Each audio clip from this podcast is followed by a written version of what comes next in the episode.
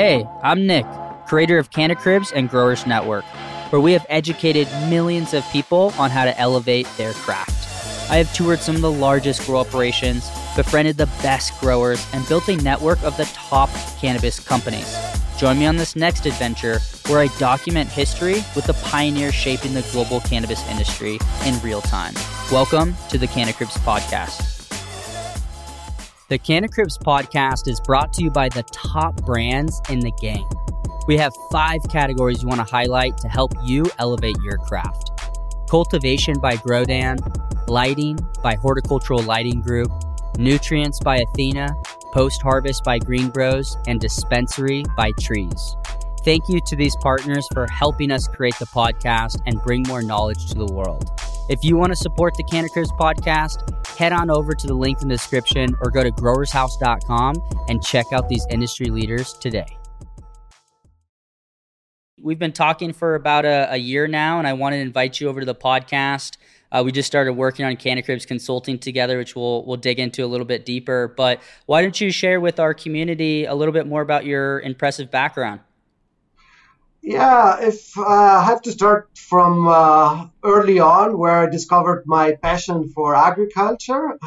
So I grew up in the, one of the biggest apple growing regions in uh, Europe, which is actually located in uh, northern Italy.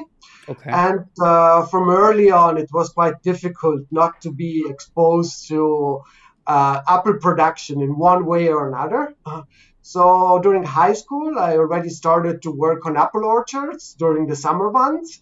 And I think there I discovered my passion for fruit production at the beginning.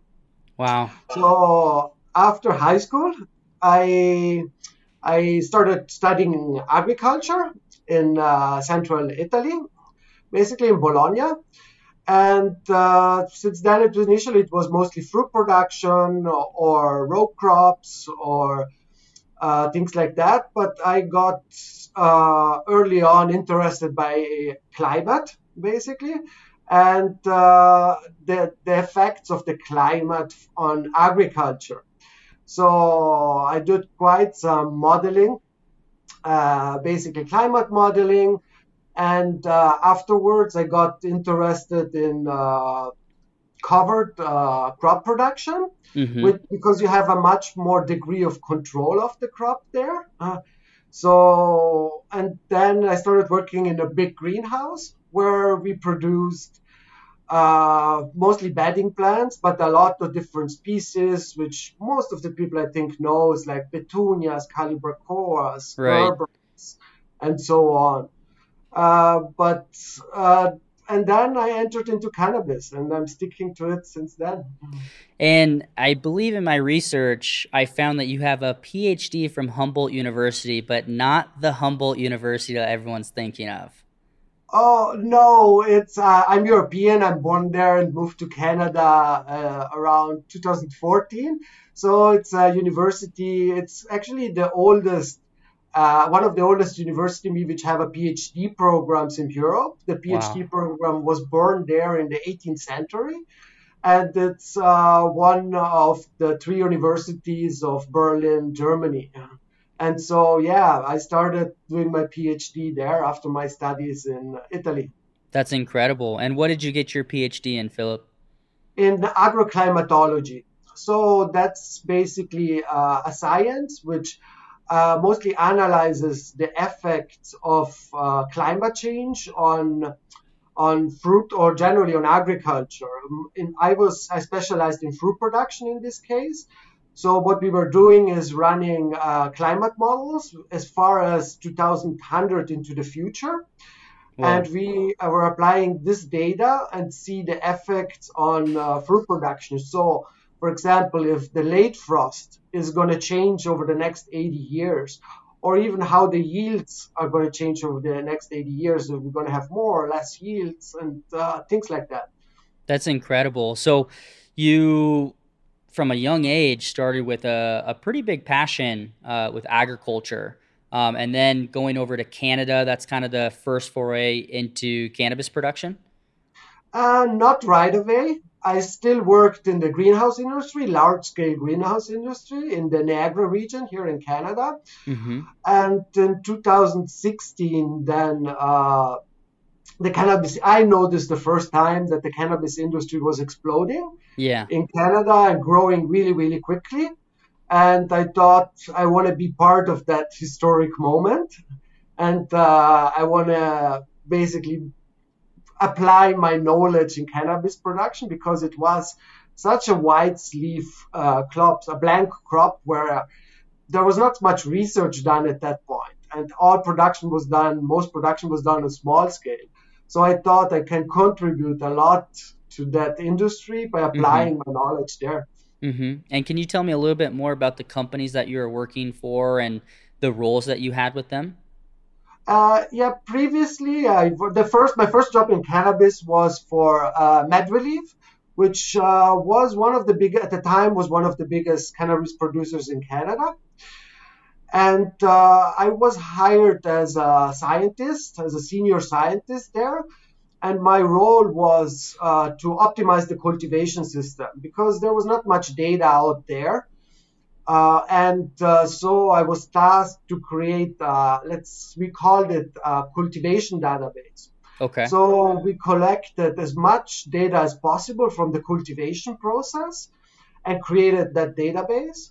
And from there, we started doing data analysis. And that way, we were able to learn cycle after cycle and improve basically yield and product quality cycle over cycle.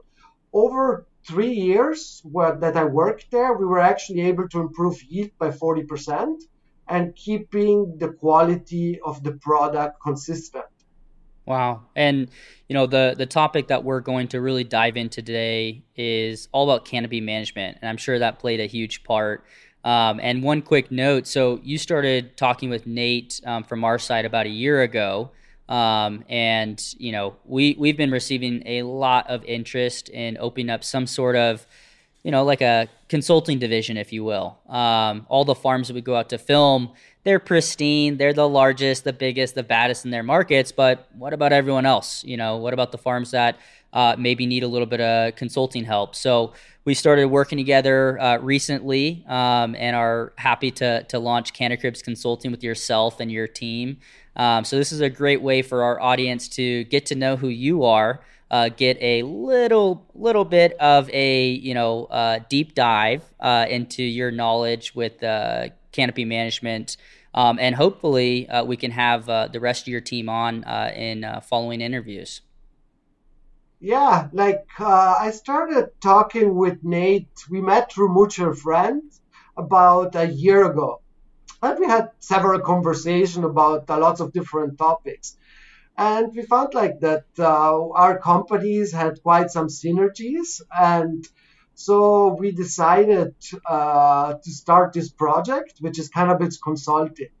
And I think the big advantage of Cannacribs consulting is that now uh, we cannot offer only uh, operational consulting on our end, but we can connect that to equipment and materials and so mm-hmm. be much more efficient for our clients that way. Yeah. And if you want to know more about this project, uh, definitely ask any question that you want or inquire. There's going to be a link in the description, which uh, simply click on it and be reach out to us. Yeah, yeah, we'll make everything available uh, to everyone listening. And now let's dive into some canopy management. So I know that you're writing a chapter on an entire book um, around cannabis uh, cultivation in general, and your chapter is specifically on canopy management. Uh, yes, that's correct. Like me, together with two of my uh, colleagues at Sustanza Global, uh, we're writing this book chapter, and uh, it's uh, basically on canopy management. We decided to give it that term, which for us comprises all uh, crop work, which is done during the crop cycle. And that would be deleafing or pruning or training the bee, basically. Mm-hmm. Yeah. We are really excited for that book to come out. Yeah. And before it comes out today, we get a, a sneak peek. So tell me at the very, you know, kind of rudimentary level, what is canopy management? Yeah, as, as previously mentioned, canopy management, we see it as all the crop work done uh, to actually management and shape your canopy. And uh, it is from a, it is, it is uh, more uh, an art than a science currently in cannabis, I think. So uh, there is, has been the, all those growers which applied uh, techniques over the last decades to grow this crop, mm-hmm. but uh, and they learned over time what works and what not works. But from a scientific perspective, there's not has not been much work done. So what we try to do in our book chapter or in general to try to get uh, other agricultural crops for which a lot of research has been done on that and apply those principles in cannabis. But at the same time, getting that knowledge, what uh, growers, experienced growers have, and try to combine that to find an optimal canopy management program. And growers whether we film them or all the way down to people, you know, growing at home, they have a lot of things to worry about. Um, how would you sum up the importance of canopy management in the stack of, you know, all the problems that a grower might be uh, trying to solve on a daily basis? Uh, I think the canopy overall is, is very important in a sense that the we are trying to influence all other parameters such as uh, irrigation or nut- nutrition or changing our environmental parameters to see what effect it has on the canopy.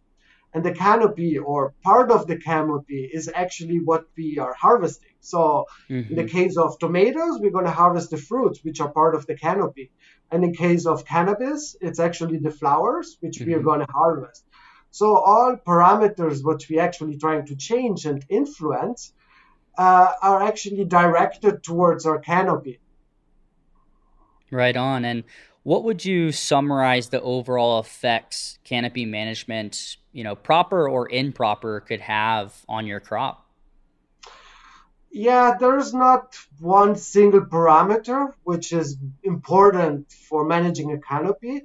I see it more as a, a balance, as something where different parameters have to be managed the right way to create an overall good outcome of my mm-hmm. crop.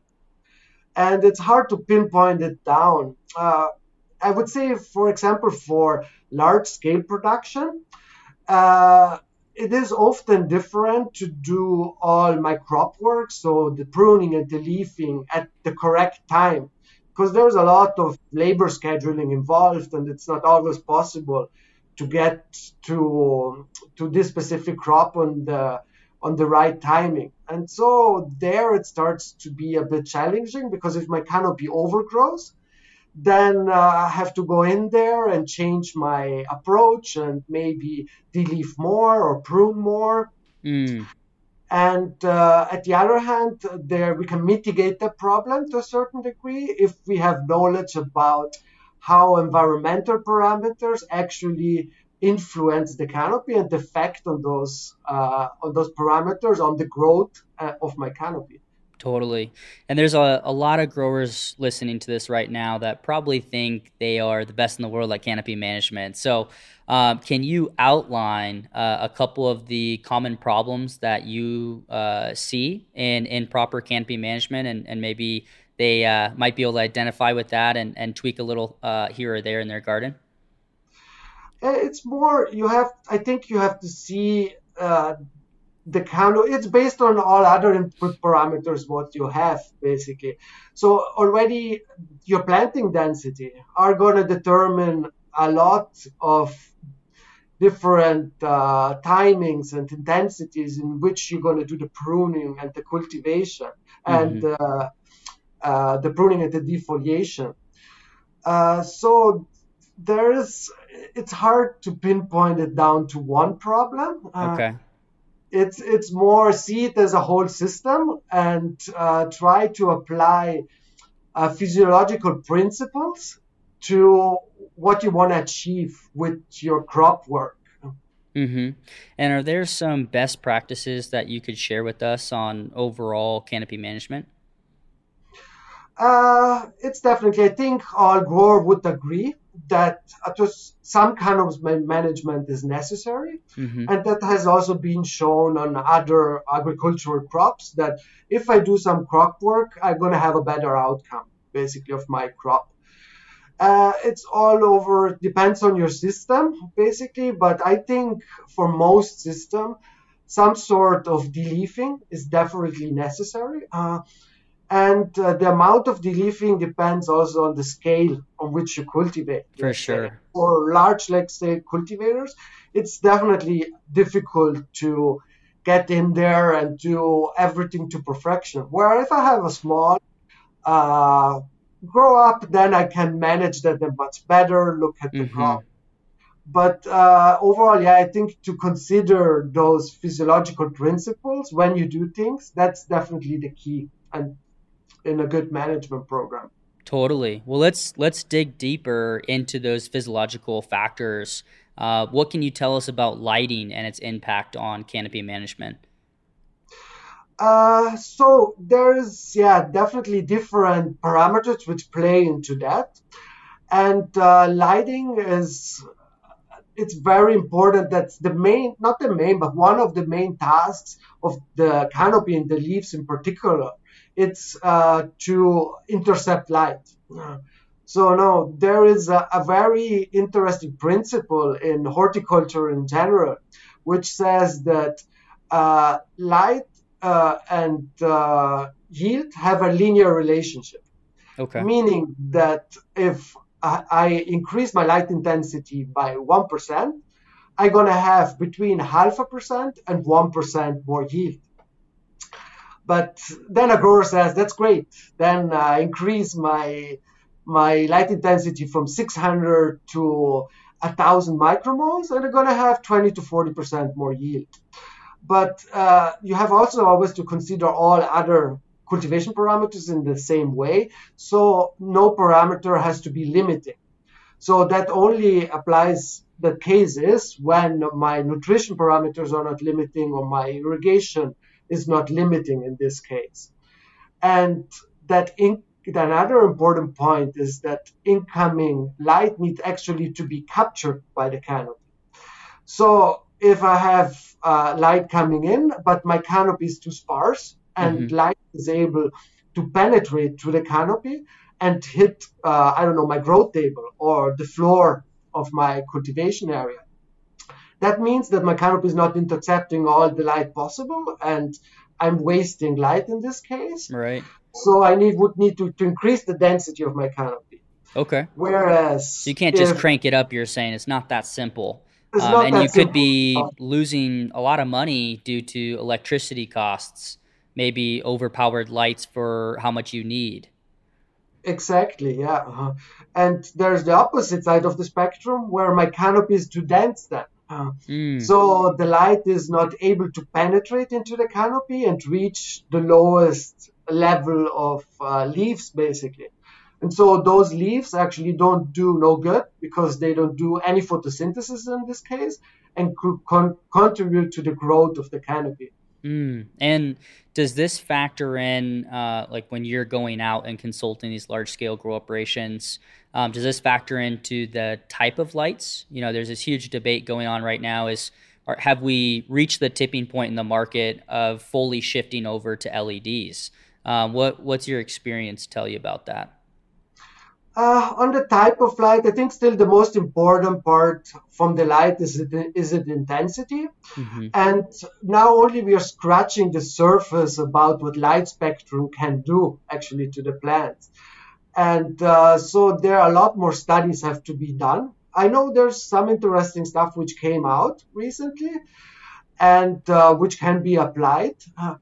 But uh, for now, I would focus mostly on light intensity, definitely, and first dial in the part of the light intensity mm-hmm. and then try to play around with light spectrum to achieve a specific uh, tasks for specific steering of my crop, what I want to do.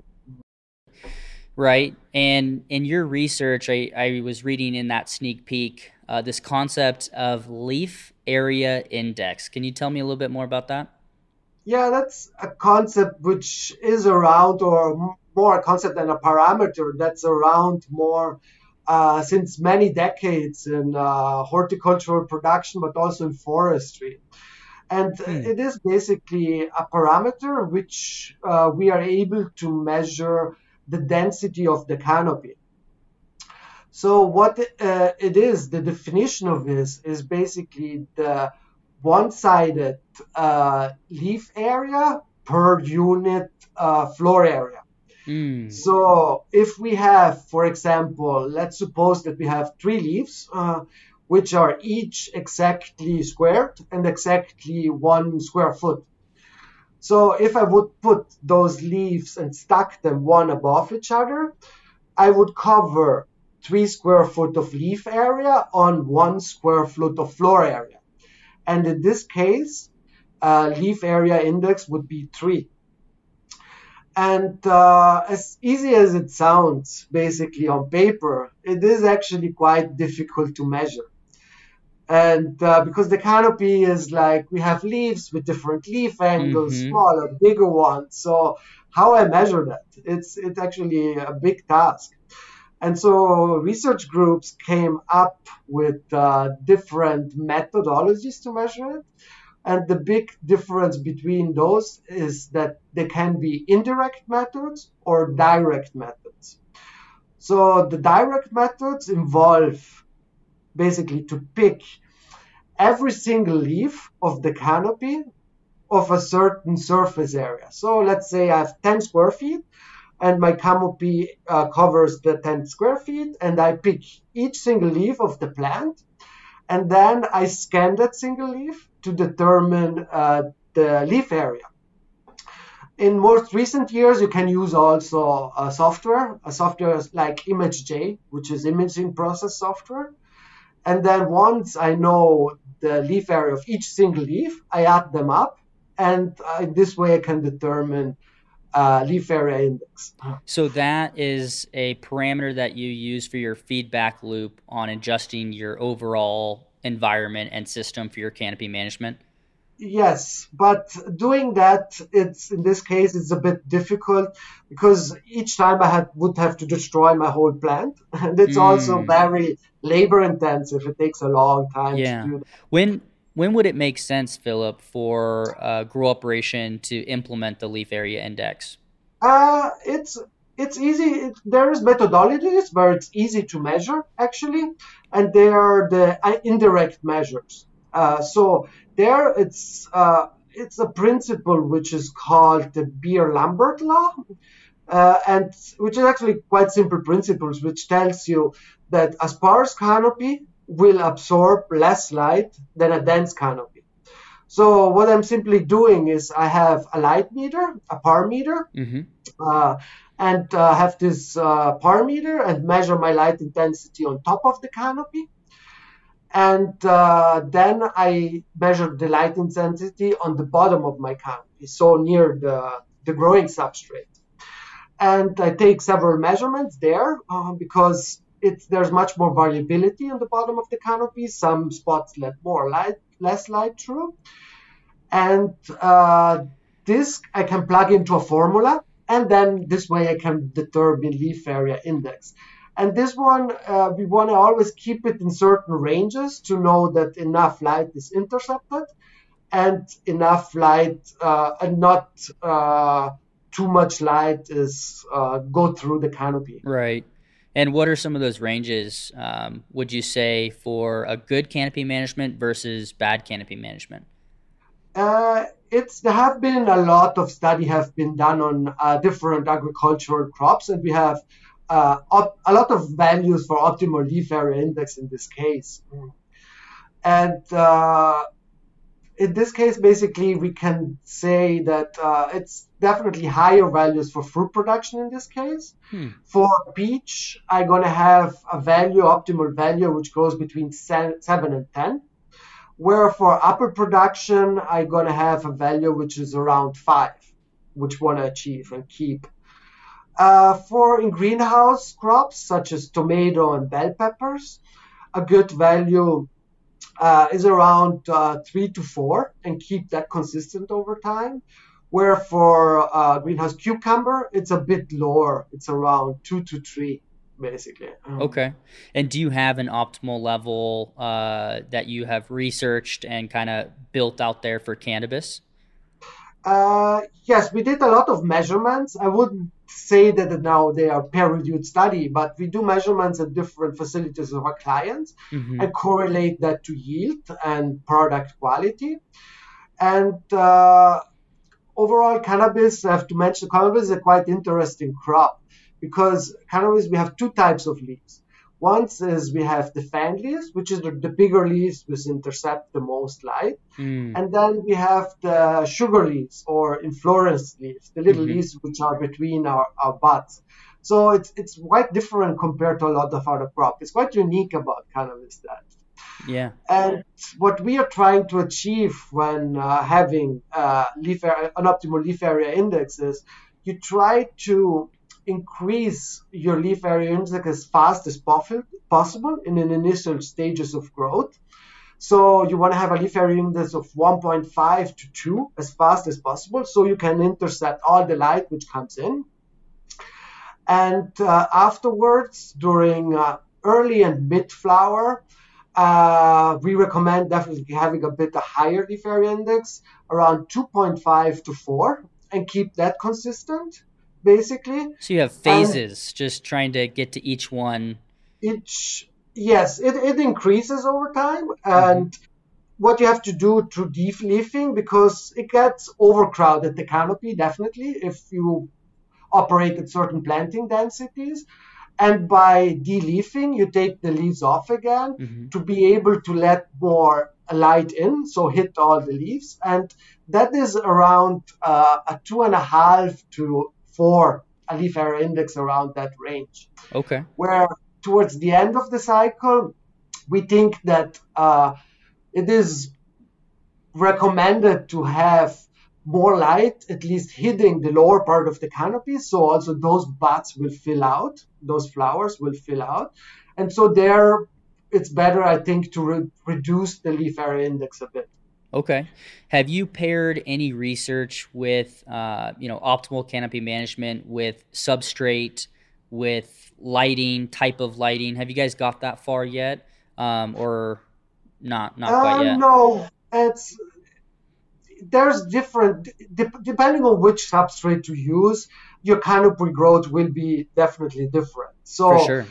Uh, uh if you use, for example, rock wool, rock wool is a very reacting substrate. So it dries down very quickly, is hydrated very quickly, and mm-hmm. it takes plants take up uh, is, is inert, so plants take up the nutrients. So if used correctly, it actually can outperform a lot of other substrates. So That's you have a higher a lot of you have a higher plant growth basically, mm-hmm. and there it becomes definitely more critical that you do more pruning and deleafing events compared to other substrates. Yeah, but higher maintenance. I yes, I wouldn't like it. It's a case by case study. I mm-hmm. think it's not something universal what you can generalize this concept, but it's something yeah. which you have to keep in the back of your mind when you use a certain substrate. Absolutely. We just got done filming um, at the time of this recording um, in LA. Um, so we filmed the Jungle Boys, the originals, Source Cannabis.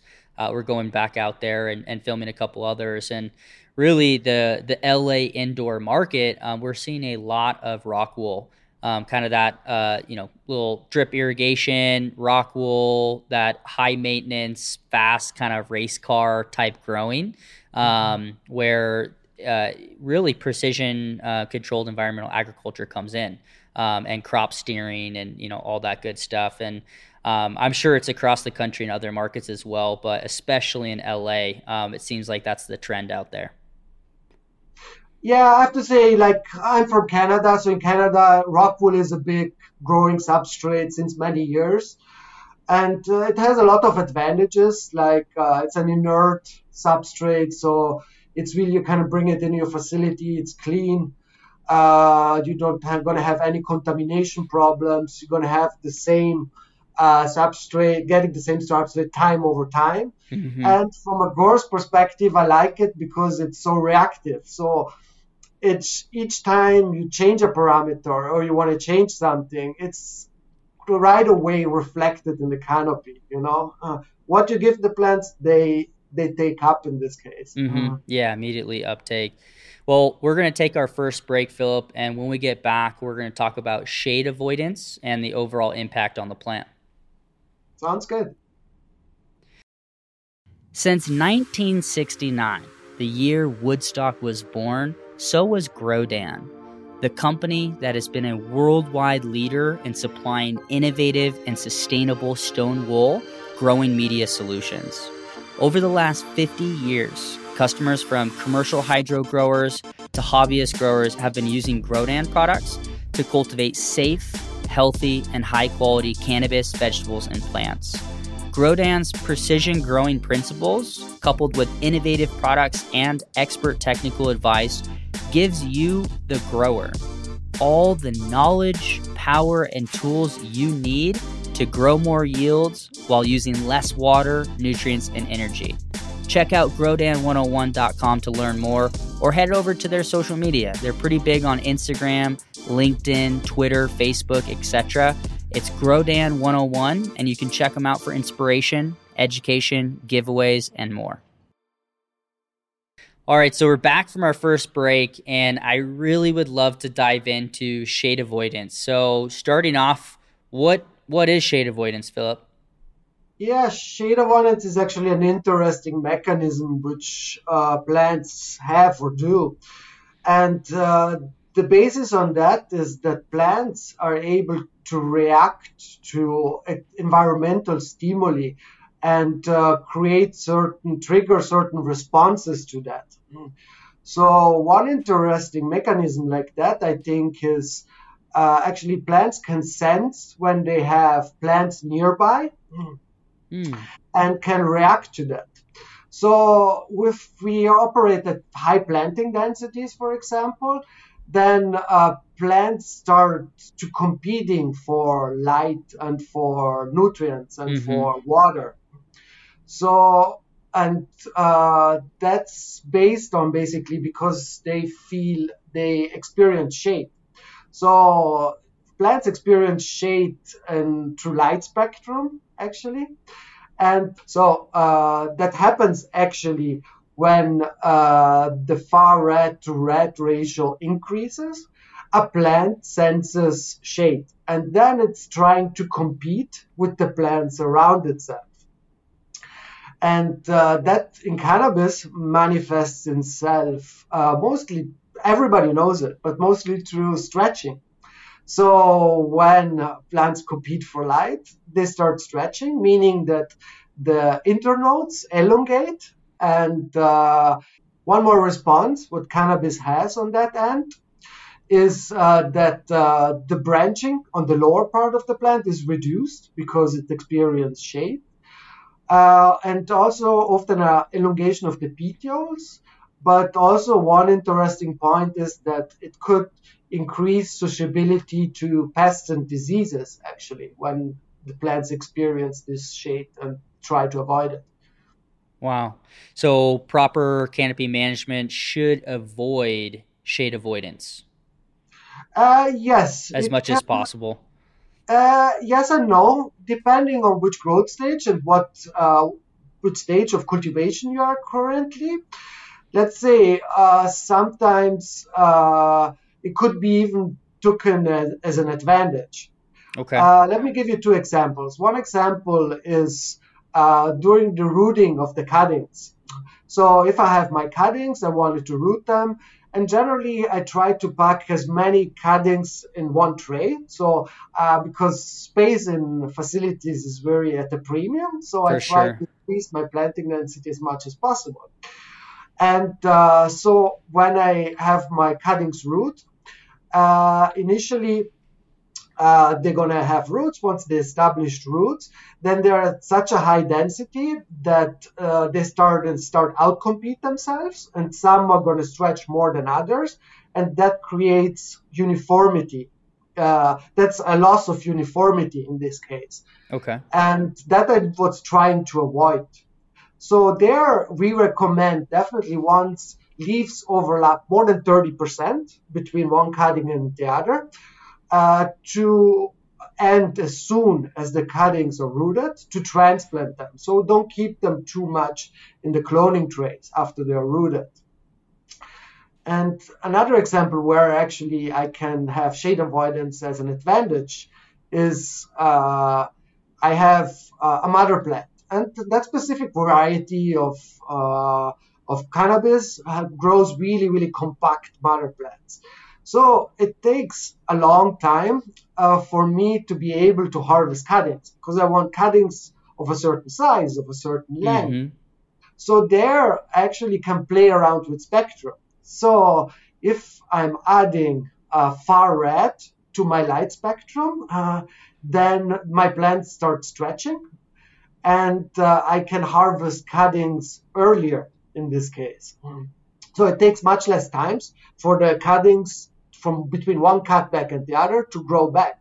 Right. And if I'm able to reduce that time from, let's say, 20 days to down to 13, 14 days, then that's over that's a lot of money year. saved. Yeah, over a year, I can harvest much, much more cuttings of that plant. And uh, another tip, like that, it doesn't need to have to introduce uh, far red light for the whole uh, day. Basically, studies in tomatoes have shown that I need to only introduce this far red maybe half an hour to an hour by the end of my day. And I need only to add around, let's say, 1 to 10 uh, micromoles in my light spectrum. So small amounts over a short time mm-hmm. already create this, this effect. So ultimately, uh, the primary goal of canopy management is to increase the yield and potency. But what are some other goals that uh, canopy management uh, can provide? Yeah, I think uh, every grower wants always to increase yield and potency, and that's something for what we also optimize a lot. But uh, especially large scale producers or also medium, what they want to have also is a crop which is uniform. No, mm. we try for uniformity of the crop, meaning that we want to have buds which are more or less all the same size, and they want to have all the same terpene profile. So in this case, uh, what happens often if I don't manage my canopy and it's overgrown, then I'm gonna have my top flower or buds which develop nicely and they become big and have an elevated uh, THC or cannabinoid content.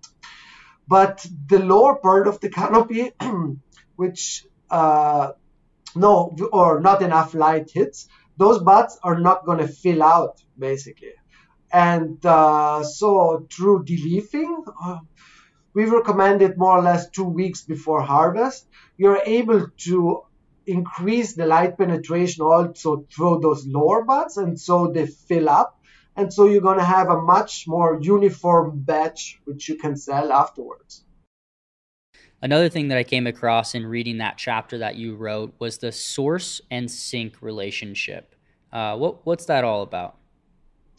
Uh, yeah, that's an important physiological uh, principle to consider, and uh, in in, in agriculture in general. So if we take a step back and uh, see that uh, on the basis of every, of a lot of things photosynthesis are, so uh, there is uh, photosynthesis which uh, basically carbon dioxide uh, together with water and utilizing light energy is transformed into photosynthetic assimilates or sugars. Mm-hmm. And uh, there are certain parts of the plants or organs of the plants, such as the leaves, which are responsible for photosynthesis. And they produce uh, those photosynthetic assimilates, and to produce more as they need, and then they send them to different organs. So in this case, leaves, we consider them as a source. So it's a source of assimilates for other organs, where organs like the fruits or also the roots, they are sink organs. So that means they receive more sugars or photosynthetic assimilates, and this therefore they're called sink. So, when talking about source and sink relationship, does it differ uh, during the different stages of a plant life cycle? Yes, it definitely differs for uh, many organs on the plants. So, the best example I think is uh, the leaf. The leaf uh, starts out and initially is actually a sink organ. So, okay. it requires more uh, sugars than it actually produces. And then at, the, at one point in his life cycle, it switches from sink to source. So it produces more sugars, but then it actually can revert back. So meaning that when it gets old, it it doesn't produce so much sugars anymore, or even when it's shaded. And that's an important mm. point. So when it doesn't receive enough light, a leaf can switch from uh, source to sink. So it's actually not useful in this case anymore because it needs more energy than it produces. Right. And fruits at the other part are mostly sink organs. They are sink organs. And uh, but here it's an interesting principle that we can introduce, which is the sink strength. So at certain parts in their lives, different organs have different strength on attracting sugars. Mm-hmm. So in initial growth stages, uh, fruits generally don't attract that much sugars, but over towards the end of their life cycles, all sugars are flow going into the fruits because on on a principle they uh, they basically protect the survivor of the species. Yeah, that is so, so fascinating. And where roots are generally really weak uh, sink organs, and if there is uh, enough sugars in the plants, they're going to go through the roots, but it's generally the first organ which doesn't receive any photosynthetic assimilates anymore. Wow. So, Philip, let's apply this to the overall canopy management subject. How does source and sink, uh, or how is source and sink ratio or relationship impacted uh, by the overall canopy management? Yeah, there are over the years, there, especially in horticultural crops, there have been developed many strategies to actually apply the sink source relationship to increase yield and product quality. And I would like maybe let's talk about fruit production. For example, mm-hmm. uh, an apple tree. So I'm gonna have an apple tree, uh, which at the beginning of uh, the growth cycle, uh, it flowers and has a lot of flowers on it and uh, then the flowers get pollinated and create little fruits and they come to the end of the cycle and then we are going to have uh, apples on my tree.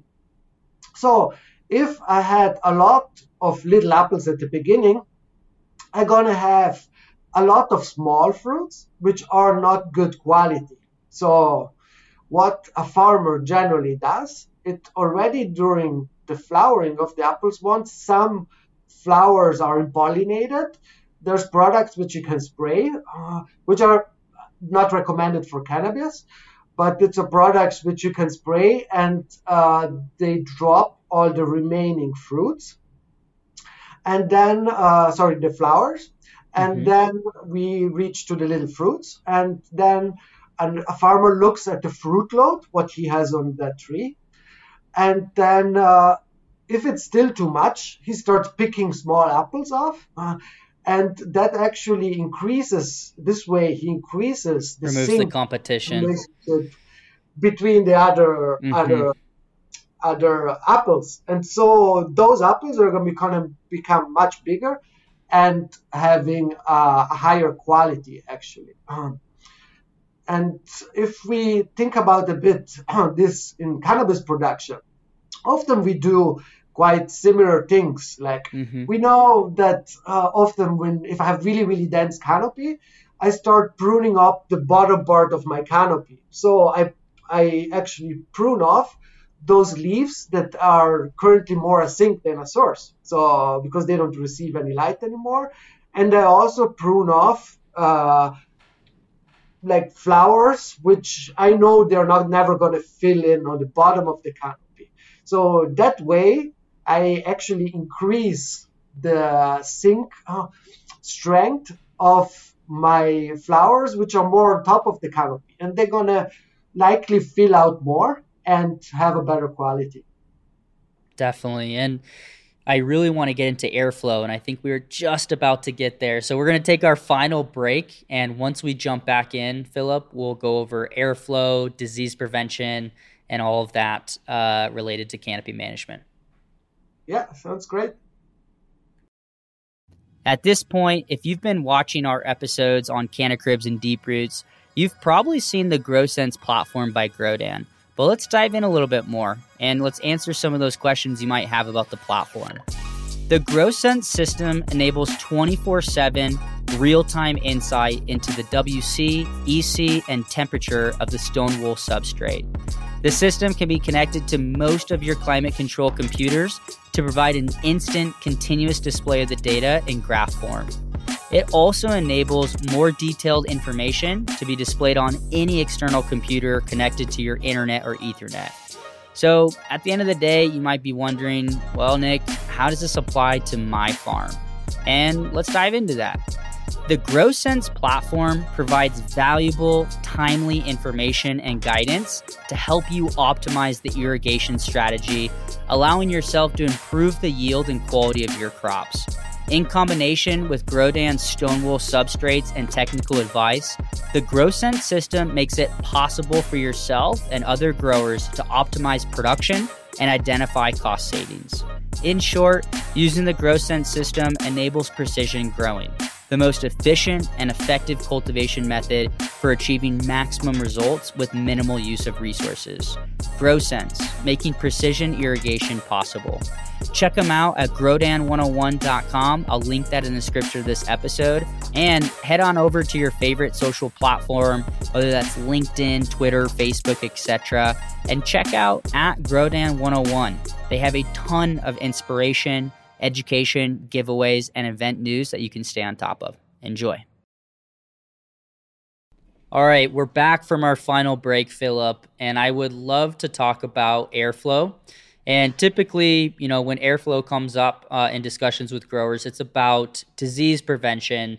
Uh, but in your chapter, uh, you really, you know, get a little bit more granular than that and talk about boundary layers, um, and how the thickness of the boundary layer affects the overall physiological processes. So I'd love for you to explain a little bit more about that for the audience.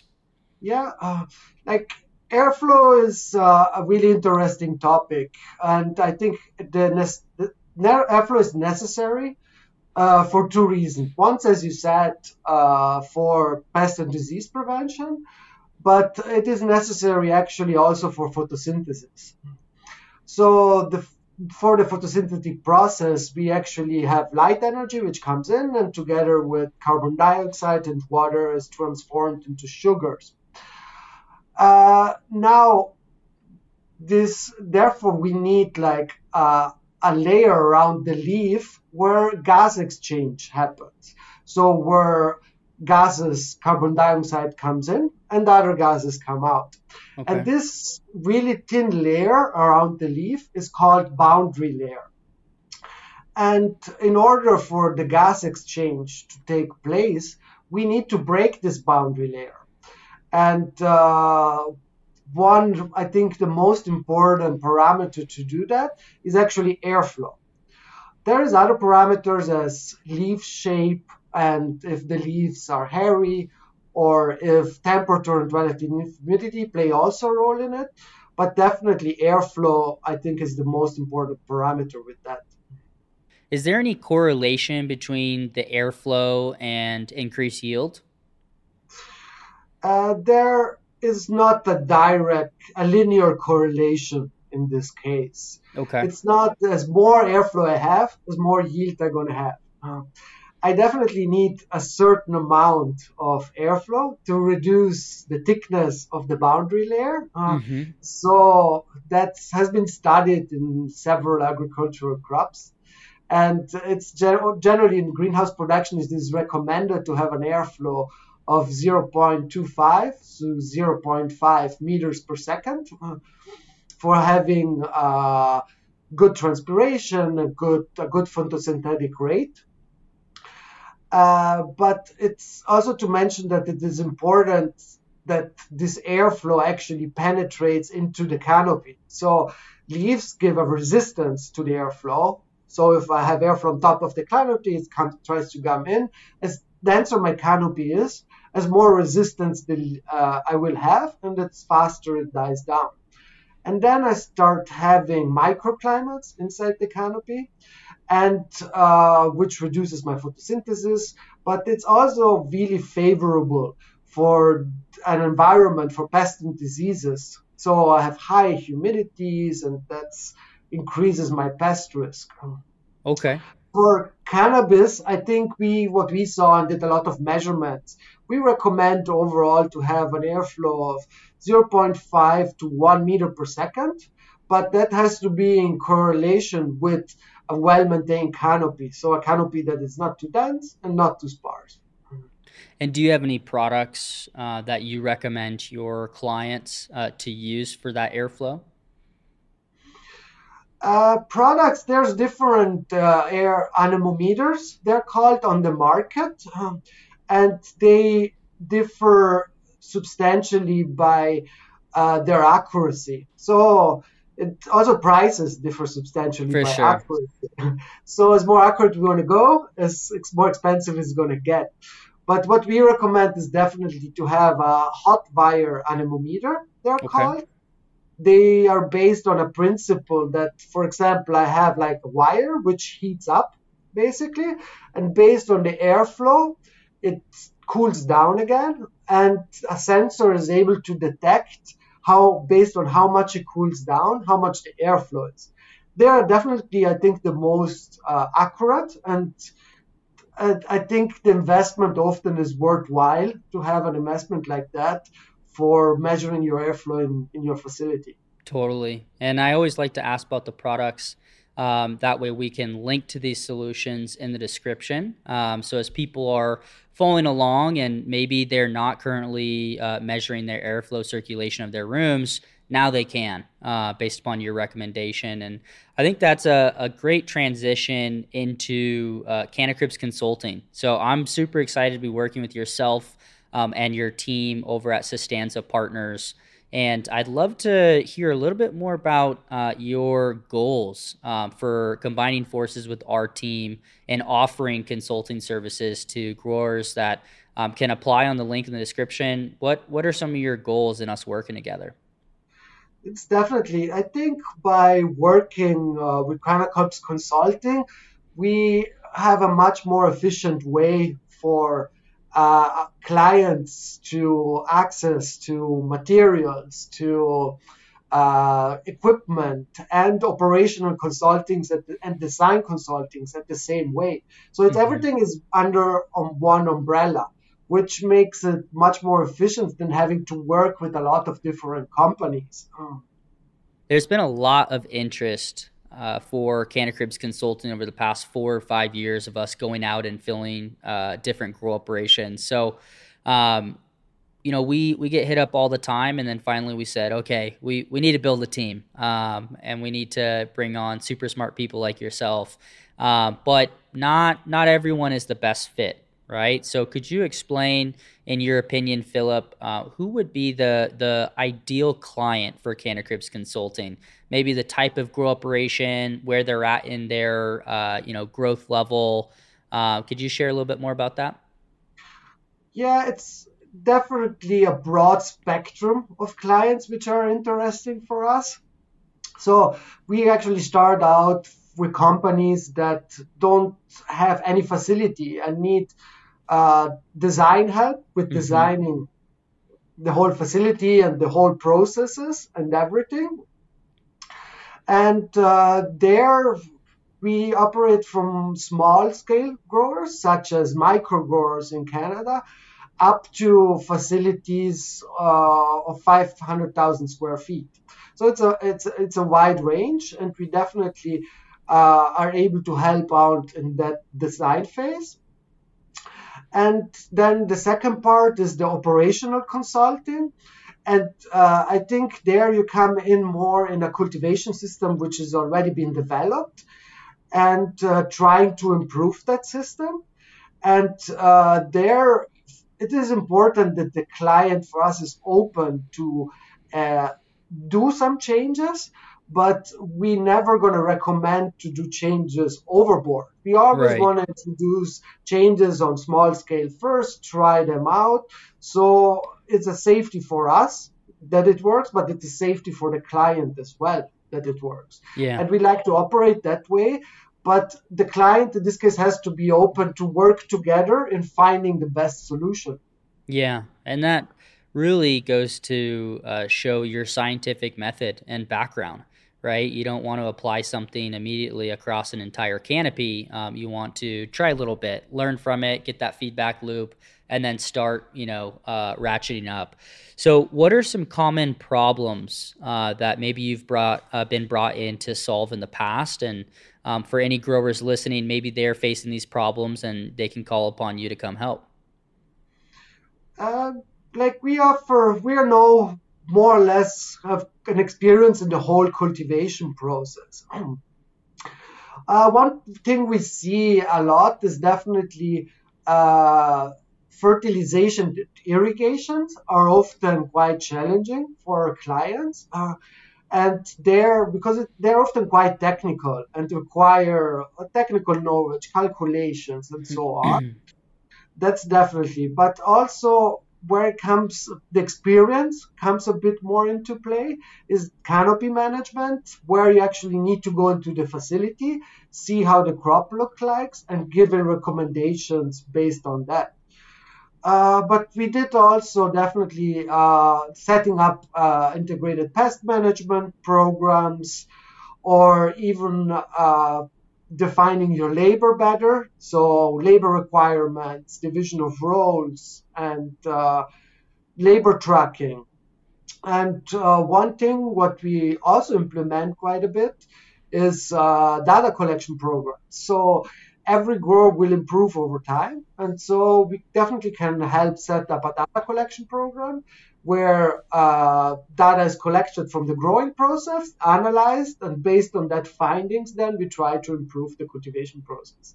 So, what you were mentioning right there about the data collection and building databases and stuff like that, um, what are some common tools that you would use uh, to build something?